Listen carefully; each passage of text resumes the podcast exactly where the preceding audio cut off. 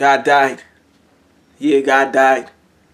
Yeah, in the moment my God died, my eyes closed, hands clenched, knees bent, but my thoughts high, my mind's eye, staring at that cross until I'm cross-eyed. His last words, his last words, his heart filled with love. His last breath, his lungs filled with blood. But that's not what he's dying of. He died for us. What glory is, is God's love and his acts of self-sacrifice for crack life that wasn't worth more than a crack pipe, I swear.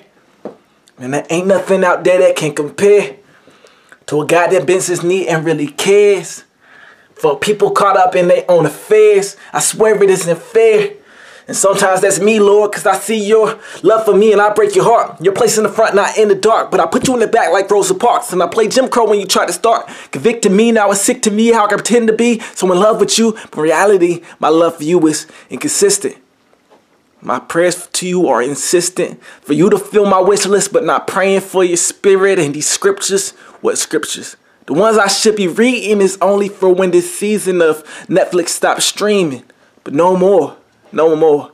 Netflix going out the front door. Wish list getting strapped to C4 because Jesus, you just mean more. And I see your, you are the only thing worth living for. So fill me with your Holy Ghost and change me right down to the core. You gotta change me right down to the core.